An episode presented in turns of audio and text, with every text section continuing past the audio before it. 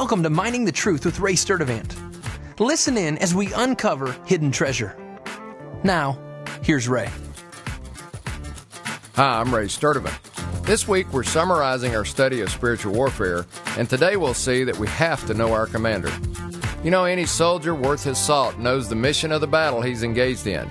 He knows the strategies and tactics and the execution of the battle plan. He knows the idiosyncrasies of those commanding him, and he has learned to trust his commands on the field of battle.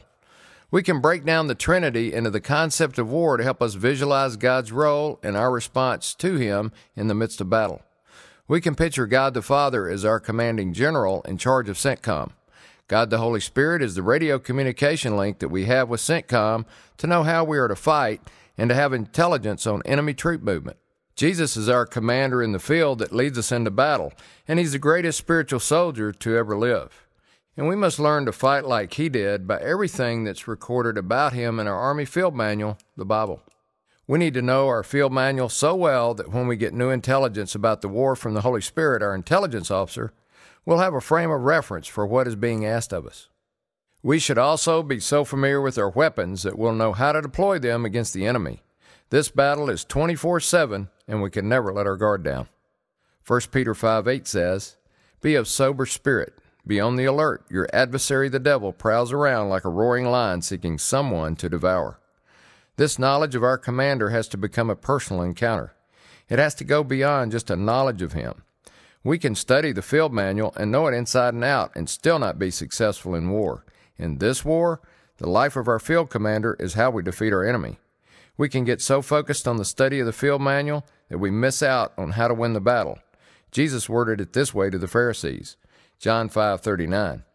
You search the scriptures because you think that in them you have eternal life. It is these that testify about me.